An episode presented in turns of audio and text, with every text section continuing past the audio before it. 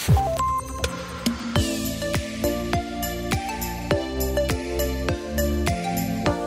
hebt al 100 managementboeken gelezen. Je kent alle groeimodellen en alle termen. En toch lukt het niet om je bedrijf harder te laten groeien dan je zou willen en denkt dat kan. Weinig bedrijven in Nederland groeien harder dan de economie. Dat moet anders kunnen. Bedacht onze werkprofessor van vandaag, professor Dr. Tom Mom. Samen met professor Dr. Justin Jansen, die al eerder gast bij ons was in de werkprofessor. Met Tom spreken we vandaag wat gaat er nou eigenlijk mis bij onze bedrijven als het gaat om de groeistrategie. Waarom is, er, uh, is het zo moeilijk om het te doen? En zij hebben een heel simpel stappenplan gemaakt, wat we allemaal kunnen volgen om harder te groeien. Welkom Tom. Ja, bedankt eh, Wendy. Leuk om hier te zijn. Fijn dat je nog even Wendy zegt, want heel vaak vergeet ik in mijn introductie mijn eigen naam te noemen als jullie host natuurlijk, Wendy van Ierschot. Um, Tom, even de eerste vraag. Kun je van ieder bedrijf met deze vijf stappen een succes maken? Ja, dat denk ik wel. Ik denk namelijk dat elk bedrijf echt met de uitdaging te maken heeft om zichzelf te vernieuwen, om slimmer te worden en, uh, en om te groeien. In welke sector je ook zit. Nou, dit boek hebben we speciaal toegeschreven op het MKB. Maar de lessen die komen uit de zogenaamde scale-ups. Maar ja, uit ervaring weten we dat bijvoorbeeld ook overheidsbedrijven met de uitdaging zitten van hoe kan ik nou nieuwe groeipaden inslaan. En daar werkt het ook voor. Ja, en hoe eh, kan je nog iets vertellen over jullie achtergrond, waarom jullie zo gefascineerd zijn over dit onderwerp? Ja, wat wij uit ons onderzoek gezien hebben van het Erasmus Center van Ondernemerschap, is dat eigenlijk maar een derde van de MKB-bedrijven sneller groeit dan de economie. Maar wat nou zo opvallend is, is dat die groep, die koplopers, die verandert elk jaar. Dus er is eigenlijk maar 5% van de MKB-bedrijven die langer dan één jaar die groei weet vast te houden. Ja, dat heeft ons gefascineerd. Hoe kan dat nou? Waar lopen ze tegenaan? En wat zouden mogelijke hulpmiddelen zijn hè, om ervoor te zorgen dat je die groei langer kunt vasthouden? Dat is inderdaad wel echt heel weinig. Want een derde dacht ik nog, nou, dat is best redelijk. Mm -hmm. uh, we kunnen niet allemaal uh, in de kopgroep zitten. Maar uh, dat 5% van de bedrijven dat maar langer dan, dan één jaar volhoudt, is weinig. En ik weet ja. ook dat er maar 5% van het totale aantal bedrijven meer dan een miljoen omzet en meer dan 10 medewerkers in dienst heeft. En mm -hmm. dat zegt ook iets over de groei. ja. ja, de groeipotentieel. Nee, dus, dus het zijn er heel weinig. Er zijn echt veel bedrijven die hiermee worstelen. Ja, oké. Okay, nou, dus het is een super relevant onderwerp. We gaan met jou, heel dankbaar ben ik daarvoor, door alle stappen heen lopen die in jullie boek uh, staat. De titel van het boek mag je best eventjes noemen. Ja, dat is uh, Gezond Groeibedrijf in vijf stappen. Ja, en uh, jullie hebben ook een website hè, die gezondgroeien.nl heet. Precies, ja. Ja, precies. Nou, hartstikke mooi. We gaan de, die stappen doorheen lopen. wat is de eerste stap waar we aan moeten denken? Ah, de eerste stap die noemen we verken het groeilandschap. En dan gaat het erom dat je mogelijke groeikansen gaat identificeren. En wat we zien waar het eigenlijk misgaat bij veel bedrijven, is dat ze daar te lang mee wachten. Dus we zien bij veel bedrijven dat ze eigenlijk pas in actie willen komen als die financiële performance indicatoren naar beneden gaan. De winst gaat omlaag, het marktdeel gaat omlaag. Maar vaak ben je dan al te laat. Maar ja. Maar even om je in de reden te vallen, Tom, sorry. Maar ja. uh, je, je hebt dus al een bedrijf. Daarin ja. ben je succesvol. En wat je eigenlijk zegt is, je moet continu bezig blijven om dat groeilandschap te onderzoeken. Want dat lijkt mij zoiets standaards wat we allemaal sowieso doen. Oh nee, dat is echt niet zo. Nee, we komen okay. echt de meeste bedrijven die, die wij kennen en die, die ook met ons praten, daar zeggen ze van, goh, hoe kan ik nou de ondernemer wakker schudden? Want er moet echt wat gebeuren. En wij zien dat de omgeving om ons heen verandert. Maar de grootste punt dat het tegenhoudt is dat het nog zo goed gaat op dit moment. Ja, dus ja, je ja. moet echt proactief zijn. En wat wij dan ja, zien bij bedrijven die dat vrij goed doen, is dat ze heel sterk naar de klant kijken. Dus ze richten zich heel sterk op de vraag van nou, nieuwe technologische ontwikkelingen, nieuwe en regelgeving, noem maar op. Best wel complex. Maar wat betekent dat nou voor onze klant? Hoe veranderen zijn behoeftes, zijn, zijn, eh, zijn problemen waar hij tegenaan loopt? En vanuit dat, zeg maar, van buiten naar binnen denken, bedrijven die dat goed doen, die zijn vaak wel op tijd. En kan je daar een voorbeeld van noemen? Van een bedrijf waarvan je denkt, kijk, die hebben dat bijvoorbeeld heel hmm. goed gedaan? Ja, wat ik een heel leuk uh, voorbeeld vind, uh, dat is uh, de Oesterij. Die zit in het Zeeuwse Ierseke. En die hebben een omslag gemaakt, een jaar of tien geleden, van productdenken naar klantbeleving denken, zoals we dat noemen. Dus het is een heel oud bedrijf. Ze bestaan al 100 jaar. Heel ambachtelijk ook. Dus het gaat om het kweken van oesters, het leveren aan restaurants. Maar toen zeg maar de vierde generatie aan het, aan het roer kwam, tien jaar geleden, toen zijn ze ja, dus die omslag gemaakt van dat oude product denken naar klantbeleving. Bijvoorbeeld, ze hebben een bedrijf opengesteld voor iedereen, alle liefhebbers voor schaal- en scherpdieren. Dus je kunt een rondleiding krijgen langs die historische oesterputten. Ze hebben een museum gemaakt waar je van alles kunt leren over de mosselcultuur. Er is een proeverij vandaag de dag, een winkel. En het is echt ongelooflijk. Dus nu is het lastiger natuurlijk met die coronacrisis. Maar het jaar daarvoor trokken ze zo'n 150.000 toeristen. Met heel veel aandacht in de, in de pers, ook internationaal. Ja, en dat heeft die hele organisatie een nieuwe boost, uh, nieuwe energie gegeven. Ja, oké. ja, dus dat is een heel goed voorbeeld. Want je bent eigenlijk een, zeg maar, productiebedrijf. Of je, hmm. ja, en je maakt daar eigenlijk een nieuwe markt daarnaast, zet je. Die ook, die ook de oorspronkelijke markt juist weer versterkt. Ja, ja absoluut. Ja. Nee, dat zien we inderdaad vaker. Hè? Nieuwe groeipaden. Ja. Paden die het beste beklijven, hè, die versterken gewoon ook je oude kern. Oké, ehm, dus als het gaat over het verkende groeilandschap, dan is het allerbelangrijkste eerst welke trends zijn er buiten? Wat is de behoefte van de klant? Wat verandert er voor die klant, waardoor die misschien andere behoeftes gaat krijgen? Nou, nu de coronacrisis levert vast ook een hoop uh, blijvende veranderingen op. Hmm. En wat betekent dat voor ons? En, uh, en de andere kant gaat dan over waarschijnlijk van wat kunnen we dan zelf? Hè? Eh, zijn wij daartoe in staat ook om die verandering te maken? Ja, dat is waar. Kijk, veranderen, innoveren, daar zit altijd een stuk risico aan. Want je moet ja, nieuwe dingen leren, er is een stuk onzekerheid. Dus wij ja, adviseren eigenlijk ook, want dat zien we in de werkelijkheid, innoveer niet te ver weg van je kern. Dus zorg dat je echt de uniekheid en, en de, de, de sterkte van vandaag de dag zoveel mogelijk kunt gebruiken in je nieuwe groeipaden. Ja. Dus bij de oesterij is dat gewoon, hè, waar ze al honderd jaar goed in zijn, daar putten ze uit. En die kennis en die passie voor die, uh, voor, die, voor die oesters in dit geval, daar hebben ze op voortgebouwd. Ja, oké. Hey, en als je nou kijkt naar dit, wat je zegt, ja, er zijn eigenlijk heel veel MKB-bedrijfsondernemers die dat dus niet doen, die niet bezig zijn met dat verkennen van dat groeilandschap. Wat, wat houdt ze tegen om dat te doen? Nou, één punt is dus te veel gericht zijn op, op de, eigenlijk te veel een soort van productdenken denken in termen van uh, producten en diensten van vandaag de dag. En om die proberen te optimaliseren, proberen te verbeteren. Nou, daar is niks mis mee. Maar dan krijg je toch een te veel een interne focus. Misschien ook wel een te veel een, operationele gerechtheid. Dat is heel leuk bijvoorbeeld als, we, als ik college geef met ondernemers van snel groeiende jonge bedrijven. Dan vragen we wel eens, wat is het meest belangrijke van jouw bedrijf? Voor het succes van jouw bedrijf? En dan zeggen ze de klant. En dan zeggen ze niet bijvoorbeeld RD of onze producten. Ze zeggen zelfs niet onze medewerkers. Dat is, dat is, heel opvallend. Hè? Maar het is echt ja, de klant en wat de klant vindt. Dat bepaalt het succes van onze organisatie.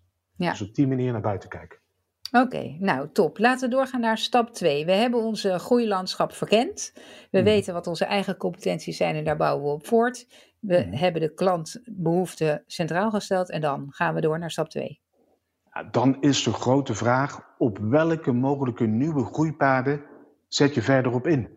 Het kan best zijn dat heel veel mensen binnen en buiten je organisatie veel leuke nieuwe ideeën hebben, maar wat ga je dan doen?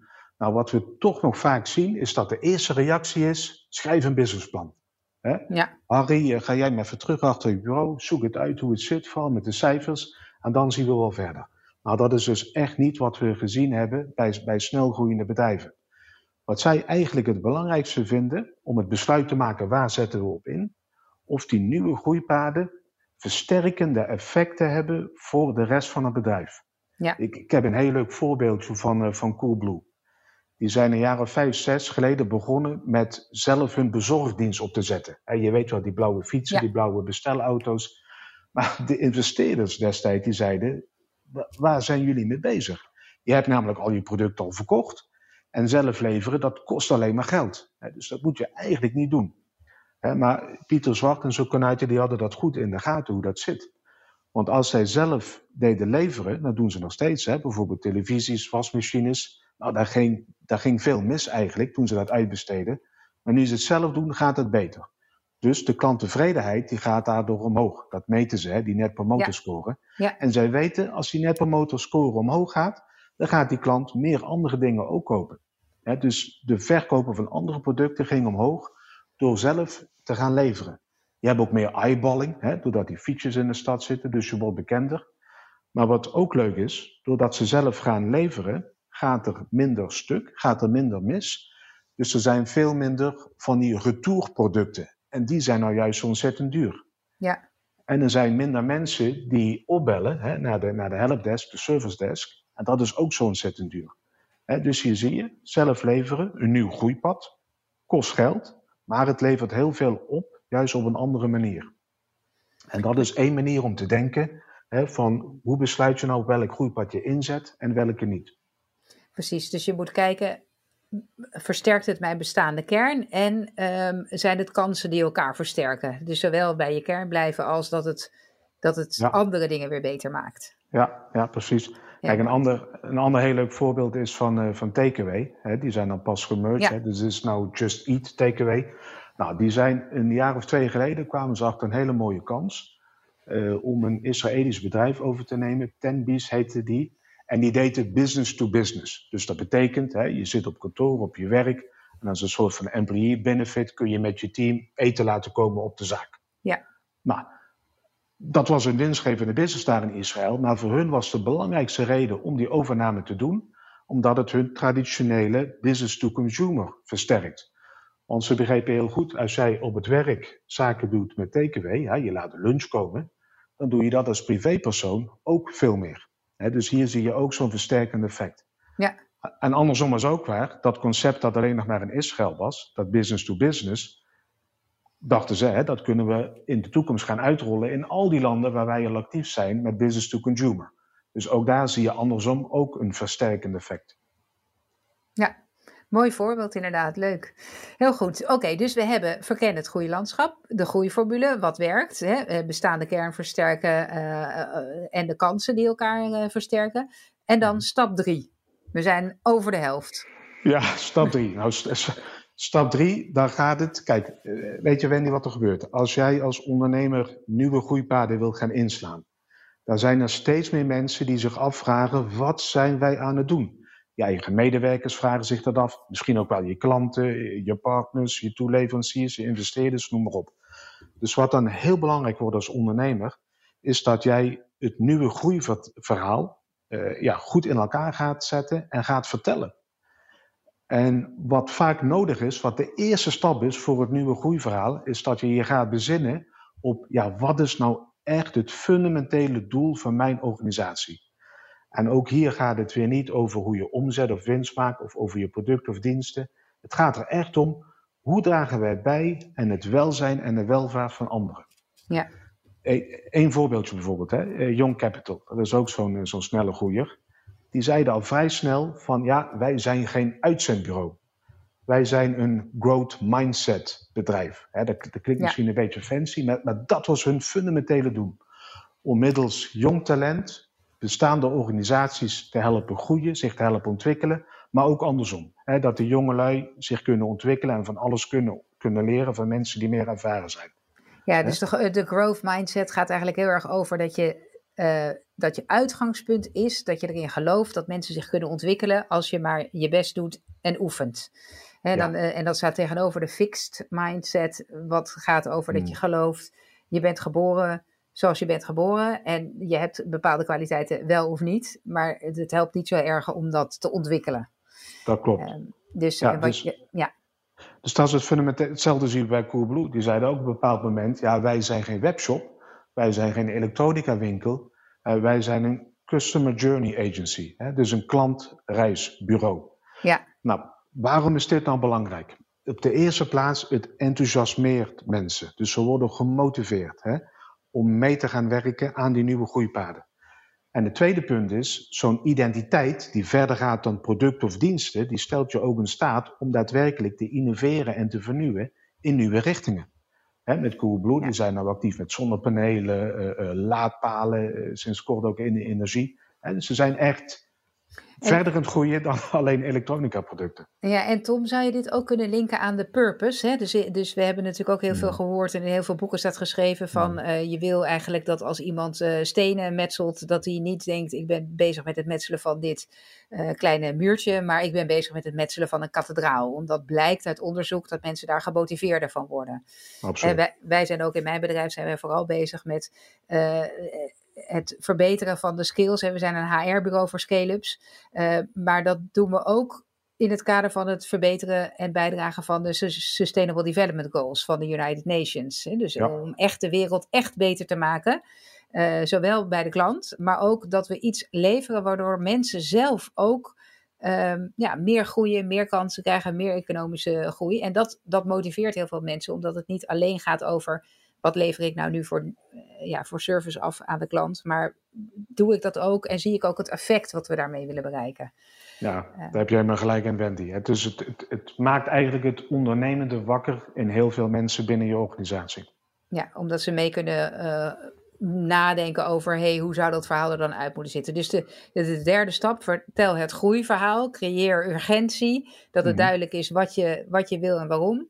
Uh, dat is eigenlijk ook een beetje uh, wat in andere managementboeken op, over purpose of over een grotere doelstelling naast ja, de ja. winst.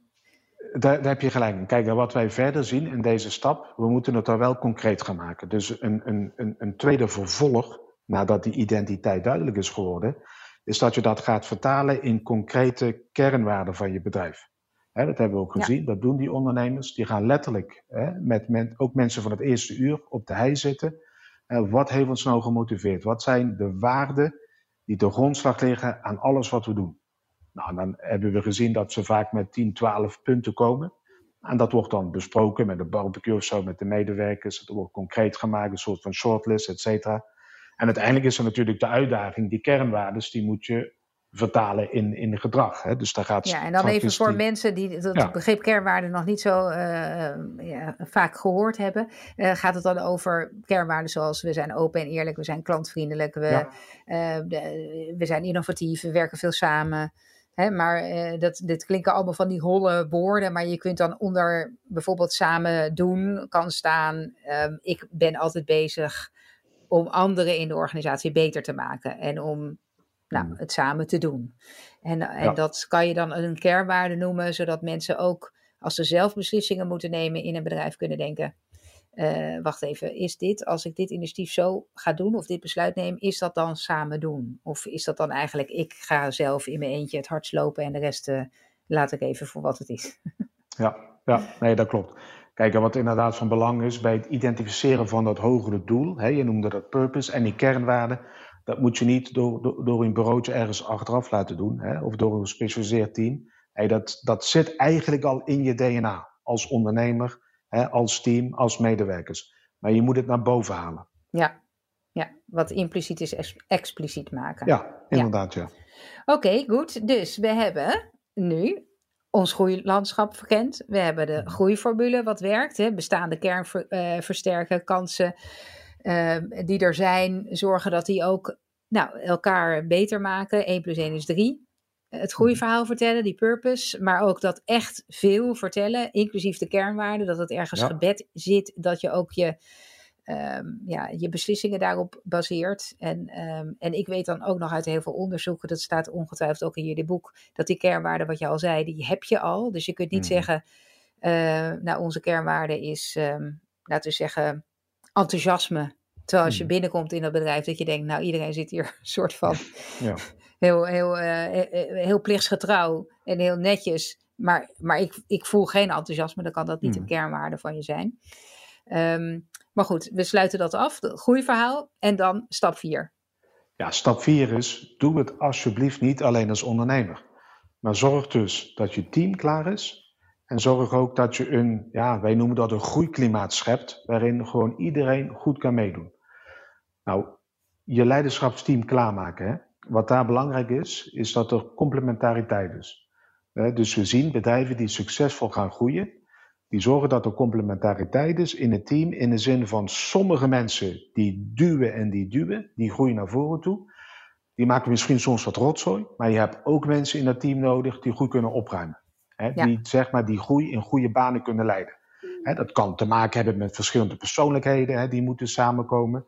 Hè, of mensen met verschillende expertises. Je ziet vaak dat een, een, een, iemand die verantwoordelijk is voor operations of financiën, dat die persoon meer dat in de goede banen leiden van is. terwijl de ondernemer zelf misschien met een paar anderen blijft duwen, duwen, duwen. Dus die complementariteit moet er zijn. Maar je moet ook zorgen dat er echte eenheid is. Want het is een beetje, ja, het kan nogal licht ontbranden hè, als je met verschillende persoonlijkheden in zo'n team zit.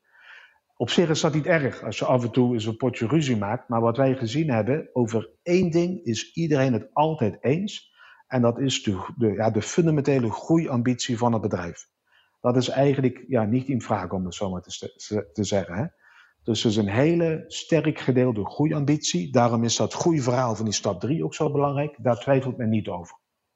Dus er is ook hele sterke communicatie binnen die teams. Dat drijft op vertrouwen. En dat vertrouwen dat heeft ermee te maken dat je weet van de ander. hij of zij zet zich niet in voor persoonlijke belangen. Nee, het belang van het bedrijf als geheel staat altijd voorop. dus op die manier creëer je eenheid in zo'n behoorlijk divers team ja, dus en ik heb ook wel eens, ik weet ook nog wel dat ik ooit een onderzoek heb gelezen, dat is echt al lang geleden. En dat ging mhm. over uh, diversiteit of inclusiviteit. En noemen we het al vaak. Inclusie betekent en diversiteit dat je verschillende type mensen in je organisatie wil hebben. Dus het gaat niet zozeer over uh, het moeten mannen of vrouwen of verschillende um, achtergronden qua waar je vandaan komt, maar dat je ook eh, andere gedachten hebt. Hè? Want je, zou, uh, je kan een rijtje mannen en vrouwen bij elkaar zetten die allemaal precies hetzelfde denken, dan heb je toch nog niet zoveel diversiteit. Of inclusiviteit betekent eigenlijk mm. dat je mensen toelaat in jouw mm. groep als ze andere gedachten hebben. Uh, maar in dat onderzoek ging het over dat het zo belangrijk is dat de leidinggevende dan ook benadrukt waarom die verschillen zo belangrijk zijn. Dus in plaats van het te laten escaleren als mensen ruzie hebben, prima, precies wat jij zegt. Maar dat je dan ook moet zeggen: het is goed dat we nu ruzie hebben. Want dat betekent dat we twee aspecten van hoe je hier naar kan kijken helemaal uit kunnen werken. En op basis daarvan tot synergie kunnen komen, wat beter is dan als we alleen maar de ene of alleen de andere kant zouden zien. En dat dat benoemen, dat dat heel belangrijk is. Zijn jullie dat ook uh, tegengekomen? Ja, dat is fundamenteel, Wendy. Uh, dus in plaats van of-of denken, winnen de teams die doen en-en denken. Dus die, die, ja, die verknopen schijnbare tegenstellingen. Dat klinkt een beetje abstract misschien. Maar het is een, nou, weet je wel, lagere prijs hoeft niet ten koste te gaan van een goede kwaliteit, bijvoorbeeld. Hè? Dat, dat, uh, dat soort discussies. dus je zoekt echt naar hoe kunnen we elkaar versterken, verschillende perspectieven, in plaats van het tegen elkaar uitspelen. Ja, ik merk dat zelf ook altijd. Ik ben uh, zelf een beetje van de. Uh, dan heb ik een idee in mijn hoofd. Dan denk ik, we moeten gewoon gaan doen. En ik denk ietsjes minder na over de precieze, praktische kanten van de ideeën die ik in mijn mhm. hoofd heb. Laat ik het zo even netjes formuleren. En ik heb mensen in mijn team die dat als eerste bedenken. Van, hé, hey, ja. leuk idee, maar we hebben wel deze uitdagingen dan allemaal te verwerken. En uh, dat is wel grappig, want we hebben heel erg geleerd van dat zij kijken naar, hé, hey, maar dit is misschien wel een heel goed idee, hoe kunnen we dat waarmaken? En ik heb ook geleerd om echt goed naar hun te luisteren. Van, ja, uh, wat je, al die praktische dingen, daar moeten we inderdaad ook, daar moet ik niet zomaar overheen stappen. Want dat, dat, dat, kan, het, dat kan backfire als we dat niet goed uh, op orde hebben. Ja. Uh, maar soms denk ik natuurlijk van ja, uh, kan je even je voet van de rem afhalen. En denken zij, uh, kan je even gewoon normale dingen verzinnen in plaats van onmogelijke dingen. ja, precies. Ja. Oké. Dus de groeivaardigheden. In dat hoofdstuk zeggen jullie ook iets over KPI's, dus kritische prestatieindicatoren. Hè? Cijfers waar we mm. naar kijken om te kijken of mm. iets werkt of niet werkt. Kan je daar nog even iets op inzoomen? Ja, inderdaad. Dus dat is een onderdeel van het scheppen van een optimaal groeiklimaat. Kijk, uh, die, die, die prestatieindicatoren, wat er eigenlijk daar het belangrijkste van is, is dat je kunt uitleggen aan elk individu en elk team hoe hun prestatieindicatoren bijdragen aan dat hogere doel. Ja. Zo kwamen we, in dit geval was dat, kwamen we bij, eh, bij TKW binnen. En op een hele muur was zo'n KPI-tree, zo'n boom, die was uitgeschreven. En op die manier elk team, ja zelfs elke persoon, terug leiden hè, hoe hij of zij bijdroeg aan dat fundamentele doel van de organisatie. Hè, dus meer nog dan zeg maar een soort van performance management middel, was die KPI-tree eigenlijk een middel om mensen ja, een soort van collectief gevoel te geven van kijk eens hè, hoe jij met jouw werk bijdraagt aan het uiteindelijke doel van de organisatie. dus daarom is die, is die KPI-tree uh, zo belangrijk. Maar er zijn meer, mensen, uh, meer dingen die erg belangrijk zijn voor een groeiklimaat te creëren. een van de punten is bijvoorbeeld dat je best wel ambitieuze doelstellingen uh, geeft aan je, aan je teams. Ja. Dat blijkt ook uit alle onderzoeken. veel onderzoek van wat voor kenmerken van een ondernemer zijn nou belangrijk. Er is eigenlijk één ding dat altijd naar voren komt en dat is die hele hoge ambitie. dus dat, moet, dat, moet, dat moet je ook, ook je mensen meegeven. Een ander punt voor dat groeiklimaat is dat je zorgt dat die bedrijfscultuur en die kernwaarden waar we het zojuist over hadden, dat die zich vertalen in gedrag. Ah, dat zie je heel leuk bijvoorbeeld bij een bedrijf als, als Coolblue bijvoorbeeld daar heeft iedereen, of je nou achter de telefoon zit, de bus of in het magazijn, heb je een soort van klein uh, boekje, heb je, dat past in je binnentas. En daarin staat voor elk van de vier kernwaarden wat dat nou concreet betekent hè, voor jou als je bijvoorbeeld op de bus zit. Hè, In termen van, van gedrag en besluiten. Dat vond ik heel leuk om te zien. Hè? Dus zo wordt, zo wordt het concreet.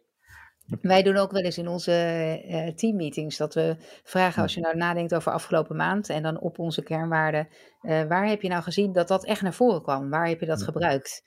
En uh, ook al geeft iedereen maar één voorbeeld voor één kernwaarde of een onderdeeltje daarvan, dan krijg je toch zo 25 30 verhalen waarvan je denkt, hé, hey, Grappig, ja. ja. Oh ja, we leven het echt. En soms komt er ook wel eens naar voren van, hey, daar vond ik eigenlijk dat we het niet hebben geleefd.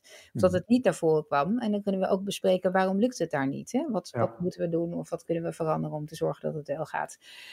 Gezien de tijd, Tom, moeten we door naar het laatste punt. Versnel de groeimotor. Want oké, we hebben dit allemaal gedaan. We hebben mhm. uh, het groeilandschap verkend. We hebben die groeiformule die werkt. We vertellen het groeiverhaal. We hebben die groeivaardigheden in onze organisatie neergezet. En dan de groeimotor. Hou het vast. Dus het stopt niet bij, eh, bij één keer proberen, om het zo maar te zeggen. En wat we hier vooral zien, is het belang van het, eh, van het opschalen van je nieuwe groeipaden. Dat blijkt soms toch, eh, toch nog wel lastig te zijn. Ja, ja, dus dat je telkens bleef, bezig blijft om nieuwe groeipaden. Uh, hè, zoals je, je, vertelde over dat oesterbedrijf in het begin. Die hebben dan de toeristische kant erbij gepakt. En dat versterkt hun expertise en kwaliteit. Maar daarmee ben je weer, nou, als je dat dan onder controle hebt, dan moet je weer kijken: is er nog iets anders? Dat, is dat wat klopt. ja. ja, dat is inderdaad. Dat is één ding, Wendy. Dus, dus blijf voortdurend nieuwe groeipaden identificeren. En zorg ook dat je, ja, dat je je kern dat je daar het maximale uithaalt. Want eigenlijk is dat belangrijk ook om die nieuwe groeipaden te financieren. Ja. En wat we verder zien bij die snelgroeiende bedrijven die dat succesvol doen, die besteden heel veel aandacht aan het leren van de nieuwe basisprocessen van die nieuwe groeipaden, zodat ze dat echt probleemloos uh, kunnen, kunnen uitvoeren. denk aan een bedrijf als Picnic bijvoorbeeld. Nou, die, die zorgen echt dat ze pas uitbreiden in nieuwe, nieuwe wijken als ze alles goed, uh, goed op orde hebben. En ook een Coolblue eh, met de laadpalen en de zonnepanelen. Nou, die begonnen gewoon klein. Hè, in Amsterdam, Rotterdam, Tilburg, noem maar op. En pas toen ze echt goed door hadden hoe het werkte, toen gingen ze het uitrollen. Ja, ja, precies. Ja, dus je maakt eigenlijk van alle, je doet eerst een stuk innovatie, dan kijk je hoe het allemaal werkt. En als het dan eenmaal werkt, dan ga je dat opschalen. En dan vervolgens ga je weer ergens anders opnieuw beginnen met iets nieuws. Precies. Ja. Het klinkt mij wel, ik kan me voorstellen dat je als luisteraar misschien wel denkt, het is wel allemaal veel wat ik dan nog allemaal bij moet doen. Oh ja. Um, dus ik kan me ook voorstellen dat mensen de moed in de schoenen zakt. Um, nou, maar mag ik daar heel kort wat over zeggen? Ja. daar blijkt het op. Die bedrijven die dat succesvol doen, de ondernemer is minstens 40% van zijn of haar tijd bezig met het begeleiden van die nieuwe groeipaden. Dus het vraagt inderdaad heel veel. Laat ons daar niet in vergissen. Dat klopt. Ja. ja. dus je moet ook een beetje de shift, shift maken van aan je bedrijf werken in plaats van in je bedrijf alleen maar werken als ondernemer. Anders dan kan je hier niet. Uh, maar goed, dan, krijg je wel garantie op groei. Dat is ook wel grappig. Hè? Dus een beetje zo'n tegenstrijdige boodschap van aan de ene kant ga je hard, en eh, moet je eerst jezelf uit de business halen, waardoor je denkt, dan, dan ga ik juist minder omzetten. Uh, maar daarmee ga je uiteindelijk meer omzetten, omdat je groeipaden kan kiezen en je bedrijf kan vernieuwen en verder kan brengen. Ja, zo is het, ja. Oké, Tom, dankjewel. Is er een iets, als jij zou zeggen, oké, wat is de belangrijkste boodschap die mensen moeten onthouden van deze podcast? Wat zou dat zijn? Nou, ik zou zeggen, gezond groeien is echt nodig. En gezond groeien gaat verder dan alleen maar groter worden. Het gaat erom dat je slimmer wordt, steeds beter wat je doet. Dat je wendbaarder wordt. Hè? En ook duurzamer. Heel belangrijk. Nou, dat, lijkt me een perfect einde. Dankjewel Tom voor je tijd. Luisteraars, als je vragen hebt of ideeën, mail me op wendy. Tot de volgende keer.